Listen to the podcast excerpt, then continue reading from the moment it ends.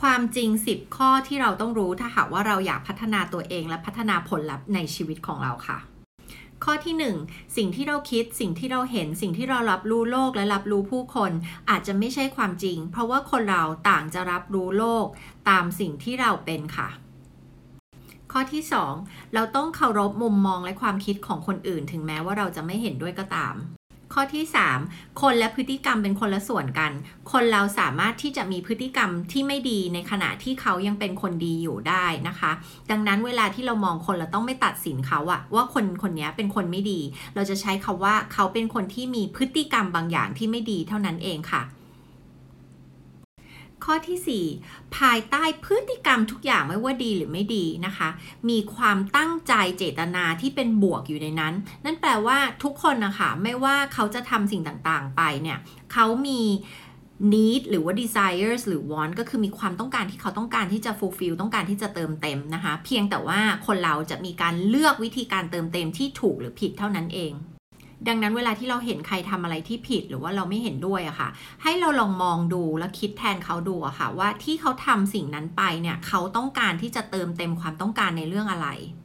ข้อที่ 5 คนทุกคนทำสิ่งที่ดีที่สุดตัดสินใจสิ่งที่ดีที่สุดแล้วด้วยทรัพยากรต่างๆที่เขามีนะคะ นั่นแปลว่าความรู้ความเข้าใจประสบการณ์ คุณสมบัติต่างๆ ทุกอย่างที่เขามีอยู่ในตัวเองค่ะทำให้เขานะคะได้ตัดสินใจทำการกระทำบางอย่างไป รวมทั้งตัวเราเองก็ตามนะคะ ที่เราเคยทำสิ่งที่ผิดพลาด หรือว่าตัดสินใจผิดพลาดไป ณวันนั้นเรามีทรัพยากรที่จำกัด เรารู้แค่นั้นเราจึงได้ทำไปอย่างนั้นนะคะ บางคนอะให้อภัยกับการกระทำหรือการตัดสินใจของตัวเองไม่ได้จริง ๆ ถ้าเราเข้าใจหลักการข้อนี้อะค่ะว่า ถ้าวันนั้นคุณรู้ดีกว่านี้ คุณก็ตัดสินใจดีกว่านี้ไปแล้ว ถ้าคุณตัดสินใจได้ดีกว่านั้นในวันนั้นอะคุณก็ทำไปแล้ว แต่ที่คุณไม่ได้ตัดสินใจดีกว่านั้นอะก็เพราะว่าคุณไม่รู้ไงข้อที่ 6 ความล้มเหลวเป็นส่วนหนึ่งของความสำเร็จ ไม่มีใครสำเร็จในโลกนี้ที่ไม่เคยล้มเหลวมาก่อนค่ะ การล้มเหลวคือการเรียนรู้ที่จะไปสู่ความสำเร็จ